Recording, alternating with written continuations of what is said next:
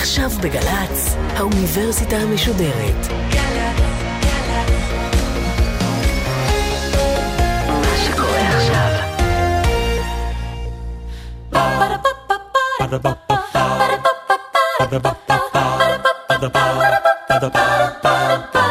האוניברסיטה המשודרת מציגה מהים התיכון למזרח התיכון. ליעד מודריק ממפה את הבריתות במרחב. והפעם, שיחה עם הפרופסור גדעון ביגר, מהחוג לגיאוגרפיה וסביבת האדם באוניברסיטת תל אביב, על הגבולות הנראים והבלתי נראים במזרח התיכון. פרופסור גדעון ביגר, שלום. ערב טוב. בוא נתחיל בשאלה אולי כמעט טריוויאלית. מהו בכלל גבול? מה זה? גבול, ואנחנו מדברים פה על גבול בינלאומי, הוא אה, קו שמוסכם בין שתי מדינות שמחליטות שהריבונות שלהן מגיעה עד לקו הזה, והריבונות של המדינה השנייה מגיעה אה, עד לצד השני, כחלק מהסכם בין המדינות. יש גם גבולות אבל טבעיים, נכון? אין דבר כזה. אין דבר זה כזה. זה דבר כזה שנכנס בתוך המושג, מכיוון שבמאות ה-17, 18 ולפעמים גם קודם, השתמשו בעצמים שבטבע כדי לקבוע קווי גבול. הדוגמאות הכי בולטות זה נהרות. אבל גבול הוא דבר שאמור להפריד בין שני דברים שונים. ומשני צידי נהר, גיאוגרפית, זה אותו דבר. אותו דבר משני צידי הרים או משהו כזה. אז אתה אומר, זה שנעזרנו בנהר כדי למתוח את הקו, לא מבטל את קיומו של הקו. כן, וזה ש... אני אתן דוגמה, ואנחנו מכירים, הירדן לכאורה משמש קו גבול, אבל הנילוס לא משמש קו גבול. כן. והפרת והחידקל באזור שלנו לא משמשים כקו. כלומר, לעיתים אדם משתמש בזה, אבל זה לא גבול טבעי, זה גבול שקבעו אותו בני אדם, בהסתמך על אתר. ואתה מדבר על בני אדם, והנה כאן אנחנו ישר נכנסים לנושא שאנחנו עוסקים בו כל הסמסטר הזה, והוא בריתות ומשחקי אינטרסים. כשקובעים גבולות, אני מתארת לעצמי שלבריתות כאלה יש תפקיד מכריע. לבריתות ולכוח פוליטי ולדרישות ולכל אותם דברים כאלה, אבל שוב, אני מדגיש, זה חלק מהסכם בין מדינות. ועד כמה הבריתות האלה הן בריתות שהן משקפות את הבריתות או את האינטרסים הלוקאליים המקומיים של מי שנמצא באזור, או לחילופין, למשל באזור שלנו, דווקא של כוחות מן החוץ, שהם אלה שמשרטטים את הגבולות לא שוב, פעם. שוב, גם זה וגם זה. יש מקרים שבהם אה, כוחות מבחוץ קובעים ומתחמים את הגבולות, וזה קרה למשל במקרה שלנו בכל מרווח השנים בין 1906, כשהאימפריה הבריטית והאימפריה העות'מאנית קבעו את הקו מטאבה ועד רפיח, וממשיך עד 1947, כאשר האו"ם מחליט על התיחומים של ארץ ישראל, ולאחר מכן מדינת ישראל במאבקים צבאיים ובהסכמים עם שכנותיה קובעות את הקווים. זאת אומרת, לעיתים כך ולעיתים אחרת. ואנחנו תכף ניגע בכל אחד מן כן, האירועים כן, האלה, אבל אני רוצה לחזור באמת היסטורית. אפשר לדבר על הגבול הראשון? מתי נמתח הגבול הראשון? גבול ראשון איפה? נגיד באזור שלנו. אם אנחנו מדברים על גבולות מדיניים, פוליטיים, בעת החדשה, באזור שלנו זה הכל תהליך של המאה ה-20. לפני כן, כל האזור שלנו היה בשליטה של אימפריה אחת גדולה, האימפריה העות'מאנית. כן. ולא היו, היו גבולות בין האימפריה העות'מאנית לבין שכנותיה. היה גבול בינה לבין פרס, היום איראן, היה גבול בינה לבין האימפריה האוסטרו-הונגרית, היום בבלקן, אבל לא באזור שבו אנחנו חיים, שזה פשוט חלק מהאימפריה הגדולה. אזור אחד גדול, הוא לא תחת ה... הוא היה מחולק לחלוקות מנהליות, אבל לא גבולות. אבל החלוקות המנהליות האלה, למשל, חלק מהן שרדו אחר כך? חלק מהם כן, וחלק מהם לא. זה היה, שוב, חלוקה מנהלית נעשית בהתאם לצרכים הפנימיים של המדינה. כן. ברוב המקרים לא היה שום קשר בין החלוקות המנהליות, במקרים שלנו, לבין מה שקרה אחר כך. באפריקה, למשל, החלוקות הפנימיות של השטחים הצרפתיים או האנגלים, בסופו של דבר, כשהם קיבלו עצמאות, על פי החלוקות הפנימיות, נעשו מדינות. אותו דבר קרה בברית המועצות, כשהתפרקה, אז 16 המדינות שקמו על... נקבעו פחות או יותר הגבולות שם על פי החלוקה המנהלית שהייתה בברית המועצות. ויש בזה משהו מדהים, כי הרי בסך הכל הגבולות האלה באיזשהו שלב הופכים ממשהו, מקו שמסורטט על מפה, אפילו הייתי אומרת כוח מגדיר זהות, מגדיר אומה, מגדיר לאומיות. זה דבר מעניין שאת מעלה. לעתים או היה מקובל שקודם קיים עם שמקיף את עצמו אחר כך בקו, כן. באזור שלנו ובמקומות אחרים, קודם עשית את הקו, ומי שנשאר בתוך הקו נהפך לעם. שהרי מהו העם הלבנוני, או הסורי, או העיראקי? אלה שגרים בתוך הקווים שנקבעו הם נהפכו לעם. לפני כן בעיראק היו כורדים והיו סונים והיו שיעים והיו בדואים. היום כולם עיראקים, לכאורה. אותו דבר, מה זה האומה הירדנית? זה מה שנוצר בתוך הקו. שנקבע. זאת אומרת, יש לנו מצב שהקווים קובעים את העמים. זה מעניין שאתה מדבר גם על המדינות הערביות. אני רוצה עדיין לחפור בהיסטוריה, כי לשם כן. כך אנחנו כאן במובן מסוים. ממתי, או מתי אתה מוצא את המפה הראשונה שמתעסקת באזור שלנו המפה ממש? הראשונה שמשרטטת גבולות, ושוב אני אומר שנקבעו בהסכמים, לא גבולות התנ"ך ולא כן. גבולות של בית שני, למעשה נוצרה בשנת 1840-41, כאשר לאחר אה, של... אה, שנים של מאבק בין שליט של מצרים, מוחמד עלי, לא המתאגרף, אה, והאימפריה העות'מאנית, בעצם האימפריה העות'מאנית העניקה למוחמד עלי את השליטה על מצרים, והיא נתנה לו מפה ששם היו מסורטטים הקווים של מצרים שהוא שולט בה. וזאת בעצם המפה הפוליטית הראשונה של המזרח התיכון. שזה די מאוחר, נכון? בהשוואה לזה. זה די מאוחר, כי קודם הייתה אימפריה גדולה. זאת אומרת, האימפריה העות'מאנית שיושבת פה למעלה מ-400 שנה, ישבו מאמצע, מתחילת המאה ה-16, היא שלטה על כל האזור. היה קו בינה לבין פרס שנקבע בסוף ב-1860, 1870, לא סומן למעשה, הקו הזה בין האימפריה העות'מאנית לבין אה, פרס, איראן של היום, סומן ב-1914. כך שהקווים הראשונים היו ב-1840, כן. ואחר כך ב-1906, כשנקבע הגבול בין בריטניה שישבה במצרים לבין האימפריה העות'מאנית. אז זהו, אתה כבר מכניס לתמונה את בריטניה, ותכף כן. תגיע גם צרפת, והאימפריה העות'מאנית בעצם קורסת. אכן כן. מה קורה שם בסיפור הזה? איך אז מתחילים להיות מסורטטים הגבולות שהפכו להיות גבולות הם, אמ, קריטיים אולי תראו, בהמשך? היה כאן שני שלבים. האחד, בזמן המלחמה, בריטניה וצרפת ומאוחר יותר עם בעלות בריתה, רוסיה ואיטליה, חילקו ביניהם את האימפריה העות'מאנית אם וכאשר האימפריה תובס. כן. בלי כלומר, שה... עוד לפני, חילקו את עוד, אור הדוב עוד לפני חילקו שנתפס. חילקו את אור הדוב עוד לפני שיצאו אה, לכבוש אותו. אה, והחלוקה הזאת נתנה מעט לצרפת, מעט לבריטניה, מעט לאיטליה ומעט לרוסיה, שרחוקים יותר מהאזור שלנו. אבל מה מפת האינטרסים שלהם כאן? מפת האינטרסים שלהם הייתה חלוקת האזור כפי שהם חילקו קודם את אפריקה, כפי שהם חילקו, זה היה בהסכם.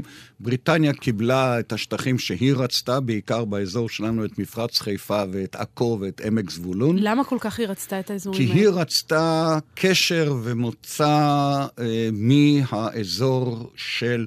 עיראק, שחשבה שיהיה בו נפט, והיא קיבלה גם חלק מה שהיום עיראק, ואולי אפשרות להקים נמל באזור הזה שישרת את האימפריה הבריטית. מה שנעשה מאוחר יותר כשהוקמה. צרפת, לפי ההסכם הזה, אמורה הייתה לקבל את החוף הלבנוני וצפונה יותר, ששם היה לה אינטרסים תרבותיים וכלכליים מזה אה, מאות שנים, המרונים בלבנון וכולי. כל האזור ממזרח לבקע הגדול אמור היה להיות מדינה ערבית עצמאית, או שתי מדינות למעשה, אחת בחסות צרפתית, אחת בחסות בריטית. כשאתה מדבר על חסות, זה הולדת רעיון המנדט? זה כמעט, אם כי המנדט היה רעיון אחר, אבל בהחלט, ארץ ישראל עצמה, דרך אגב, הייתה אמורה להיות בשליטה משותפת של הבריטים, הצרפתים, הרוסים והאיטלקים והמוסלמים. את אומרת, פיסת האדמה הקטנה הזאת, כן. חמישה שחקנים. בגלל, בגלל המקומות הקדושים. בלי שום קשר, לא היה שם שום קשר, אינטרס כלכלי. האינטרסים, כי שוב, שלושת השחקנים הראשיים, נאמר בריטניה, צרפת ורוסיה, כן. זה לא רק שלוש מדינות או שלוש אימפריות, זה גם שלוש דתות שונות. זה הקתולים, זה הפרוטסטנטים וזה הכנסייה הרוסית-אורתודוקסית. זאת אומרת, שלושת הכוחות המרכזיים של העולם הנוצרי עמדו מאחורי זה, והעולם המוסלמי, שהיה באותה תקופה, הערבים של חצי האי ערב, היו בברית עם בריטניה. את הציונות בכלל לא הזכרת במשחק הזה. בכלל לא הייתה בהסכם, בהסכם הזה, שידוע כשם הסכם סייקס-פיקו, אנחנו לא היינו פה בכלל. שאנחנו מדברים על 1916. 16. ואיך זה שאנחנו לא היינו פה בכלל? כי בכל זאת כבר כי אף אחד לא התחשב בנו באותה תקופה. מאוחר יותר התחשבו בנו, כן. ואז ניתנה הצהרת בלפור, כן. שדיברה על זה שבארץ ישראל, ממשלת בריטניה, תראה בעין יפה כמה שבית לאומי יהודי שם. שאגב, גם כאן אפשר לדבר ש... על אינטרסים? זה בהחלט אינטרס בריטי. האינטרס הבריטי היה אינטרס מאוד ברור לגייס את היהודים לצד בריטניה במלחמה, גם את היהודים מהצד השני, וגם את יהדות אמריקה, שתנסה ללחוץ על ארצות הברית שתיכנס למלחמה לצד אה, אה, בעצם בריטניה. כלומר, מה שאתה אומר זה לא שהתעוררה פתאום בברית חיבת ציון. לא. חיבת ציון הייתה תמיד אצל בודדים שבהם, אבל פה זה היה בהחלט אינטרס תוך מלחמתי, מתוך המחשבה שראוי לגייס את היהודים. אה, לצד הבריטי, כי נזכור שבמלחמת העולם הראשונה יהודים ישבו משני צידי הקו. כן. קצינים יהודים היו בצבא הגרמני ובצבא האוסטרי. היה גם חשש שהמהפכה שהייתה ברוסיה, שבשלבים הראשונים שלה יהודים היו בין ראשי השלטון, כן. טרוצקי וקמנייב וזינובייב וכל האחרים, יוציאו את אה, רוסיה מהמלחמה, ואז הגרמנים ישלחו כוחות למערב אירופה. אז אמרו, אולי היהודים ישפיעו על הרוסים להישאר בתוך המלחמה. מעניין. וכל זה הביא להצהרת בלפור. וכל הסיפור על ההמצאה של האצטון, של ויצמן, זה סיפור מאוד מאוד יפה, אין לו שום קשר אל ה... אל המציאות. טוב, אנחנו תמיד אוהבים כן. אה, לתת לעובדות, לא רוצים לתת לעובדות לבלבל אותנו. יש לי מכר שאומר, אתה עם העובדות שלך. הסיפורים הרבה יותר מעניינים והרבה יותר יפים. מה שטוב כן. שלפעמים יש עובדות שגם הן מהוות חלק מסיפור מעניין, וזה חלק מהסיפורים שאנחנו מתעסקים בהן. כאן לא דיברנו על תעלת סואץ. תעלת סואץ, הבריטים כבר משתלטים עליה בעצם בשנות ה-80 של המאה ה-19, ומאז הם מחזיקים בה. דיברנו על סייקס פיקו, ואני כן. חייבת רגע להחזיר אותנו לכאן ולעכשיו, ואנחנו שומעים דאעש למשל, מתקוממים נגד סייקס פיקו, אולי נשמע דוגמה. As you can see, this is the so-called border of Sykes-Picot. Alhamdulillah, we don't recognize it and we will never recognize it. Inshallah, this is not the first border we will break. Inshallah, we will break other borders also, but we start with this, inshallah. אז מה שקורה בסרטון התעמולה הזה, אומרים אנשי דאעש, הנה, אנחנו מסתכלים עכשיו על הגבולות ששורטטו אז בסייקס פיקו, ואנחנו מוחקים אותם אקטיבית. הם מנסים למחוק את הגבולות שנקבעו לאחר מלחמת העולם הראשונה. הם משתמשים בסייקס פיקו, כי הרעיון של סייקס פיקו היה בעצם רעיון קולוניאלי ותיק של המעצמות, כפי שחילקו את אפריקה ואת אסיה בכל מיני מקומות. כשבאים בעצם בעלי אינטרסים מן החוץ, ובעצם קובעים את גורלם של היושבים כאן. אבל למעשה, היצירה של הגבולות, כפי שאנחנו מכירים היום, היא יצירה של אחרי מלחמת העולם הראשונה, שכל כולה הייתה במחשבה, אכן, מצד אחד, לתת מקום לאינטרסים בריטים וצרפתים, מתוך המחשבה שהמזרח התיכון כולו, תוך זמן קצר, אמור לקבל עצמאות, אבל הוא לא מוכן לקבל כרגע עצמאות ב-1920, כי האזור לא מפותח, האנשים לא יכולים, ולכן נתנו מנדט למדינות מפותחות לפתח את האזור למען התושבים שלהם. ונתנו את צרפת, לצרפת נתנו את סוריה ולבנון, כן. ולבריטניה נתנו את מה שקראו אז מסופוטמיה, שזה עיראק של היום, ואת פלסטינה. כן. ומתוך המערכות הללו, הבריטים לקחו את השטח שם וחילקו אותו בעצם לשלוש יחידות, עיראק, עבר הירדן וארץ ישראל. הברית, הצרפתים חילקו את האזור שלהם לסוריה לבד ולבנון, והם קבעו את הקווים. אגב, למה? מה מקור החלוקה מבחינתם? מבחינתם, שוב, היה להם אינטרס בעיקר בלבנון. בגלל הנוצרים, בגלל המרונים, מכל האחרים. לכן הם הפרידו את זה מסוריה, ואמרו, זה יהיה מדינה וזה יהיה מדינה. Okay. אוקיי. הבריטים, מצד אחד, רצו את הנפט שאמור היה להימצא בעיראק, עוד לא נמצא אז. מצד שני, בהחלט הייתה להם כוונה לקיים את הצהרת בלפור, ולכן את ארץ ישראל כיחידה נפרדת. מתוך ההסכמים שלהם עם הערבים במלחמת העולם הראשונה, עם uh, בעצם סב סבו של המלך הנוכחי של uh, ירדן, השריף חוסיין, שבנו היה עבדאללה היותר מוכר, עבדאללה הראשון, היום יש את עבדאללה השני, כן. בעצם נתנו uh, את השטח של מסופוטמיה, חילקו אותו לעיראק ולעבר הירדן, נתנו את זה לשני אחים, לעבדאללה ולאחיו פייסל. כלומר, פה בהחלט היו אינטרסים בריטים מצד אחד, וגם הסכמים שהבריטים חתמו בימי המלחמה, והבריטים ניסו לשמור על ההסכמים. אבל תגיד, כל רעיון המנדט, כן. זה רעיון שבכל זאת נובע מאיזושהי התפכחות של אחרי מלחמת העולם הראשונה, ו- ואולי באמת רצון כן אכן ואמיתי כן, לתת למ- אכן לאנשים כן, האלה אכן כן, שנמצאים רצון כאן. של המנדט אני, נשמע אני מנסה להבין אם היום צריך מוזר. להסתכל על זה בראייה צינית, רק של לא. אינטרסים, או שהייתה לא, בו גם, הייתה בו גם אידיאולוגיה. לחלוטין, מכיוון שהמחשבה הייתה שרוצים לבנות עולם חדש, שלא תהיה עוד פעם מלחמה כמו שהייתה מלחמת העולם הראשונה. לכן למעשה, אה, אה, וזה אנחנו צריכים לזכור לפעמים אנחנו שוכחים, אה, בלחץ אמריקני נקבע ששטחים שאתה כובש במלחמה הם לא שלך. בשוני מכל מה שהיה בכל ההיסטוריה לפניה, והשטחים שייכים למי שחי בהם. לכן, למשל, באירופה, אחרי המלחמה, לא בריטניה וצרפת לקחו להם שטחים, להוציא את הדבר קטן שהיה בין גרמניה לצרפת באלזס לורן, כן. אלא בכל השטחים של האימפריות שקרסו, יצרו מדינות חדשות. פינלנד, ליטא, לטביה, אסטוניה, פולין, צ'כוסלובקיה, יוגוסלביה. אותו דבר רצו במזרח התיכון, אבל כפי שאמרתי, החליטו שהם עדיין לא בשלים לעצמאות, ולכן יצרו את אותו רעיון של המנדט, שזה בעצם אפוטרופסות. כן. של אה, אדם, ש...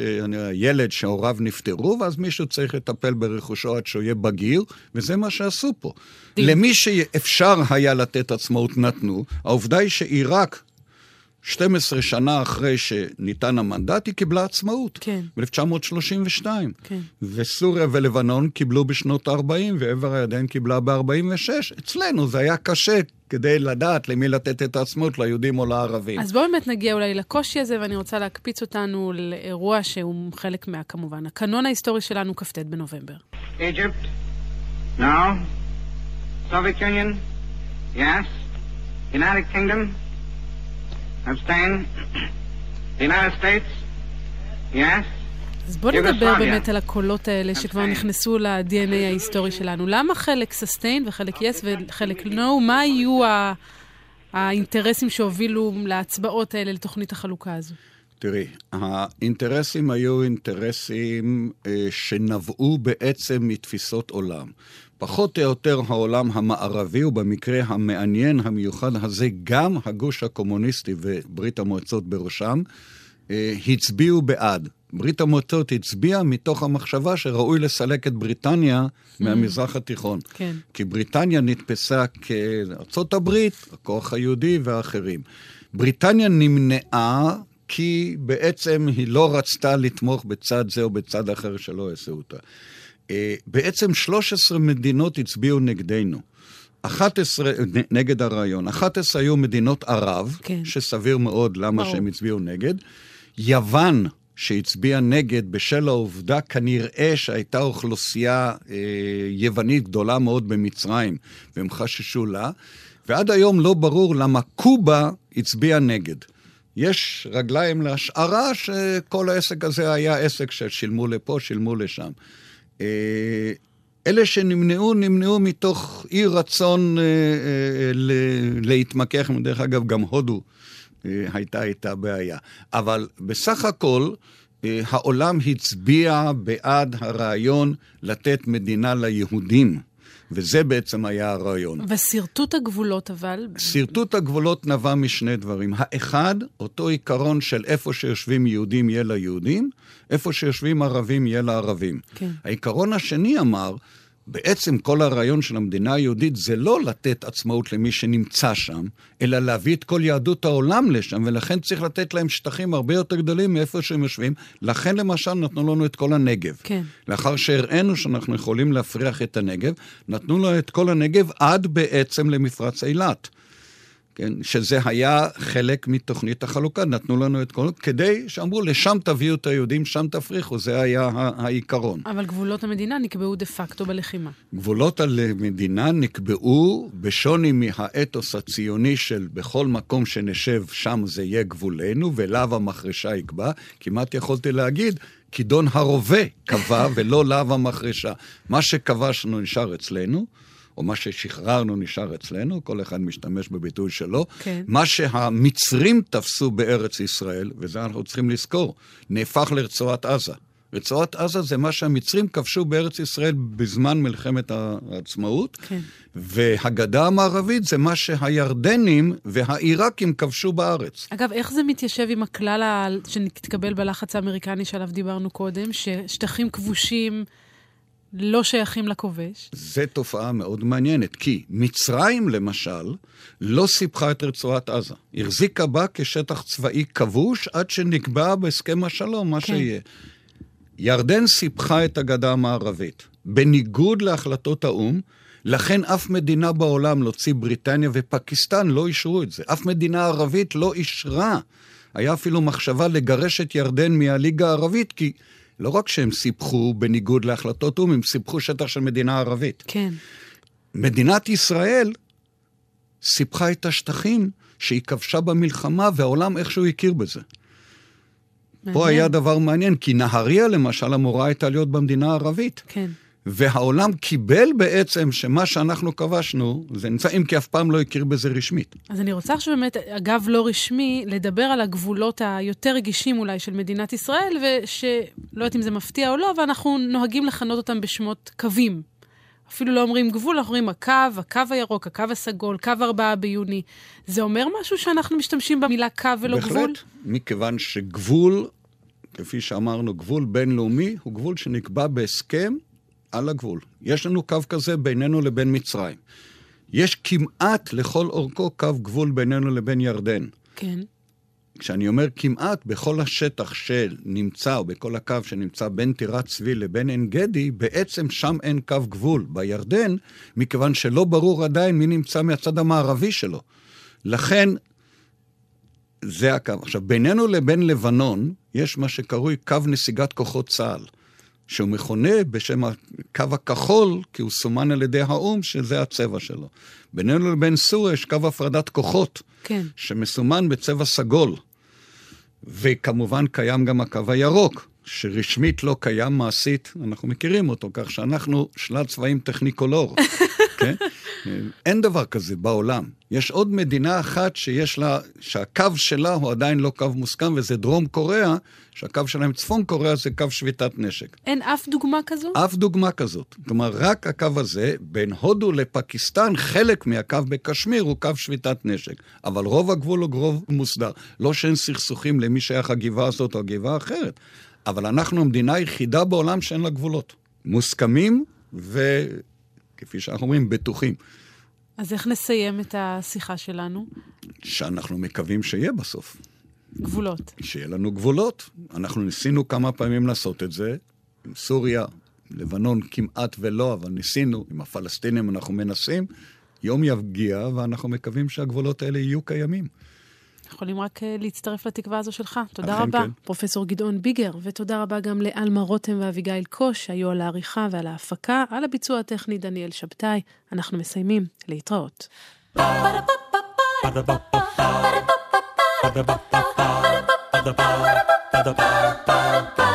האוניברסיטה המשודרת, בריתות במרחב. ליעד מודריק שוחחה עם הפרופסור גדעון ביגר. מערכת האוניברסיטה המשודרת, מאיה להט קרמן, ליאור פרידמן, אורן הוברמן וגיא עופר. האוניברסיטה המשודרת, בכל זמן שתרצו, גם באתר גל"צ ובדף הפייסבוק של האוניברסיטה המשודרת.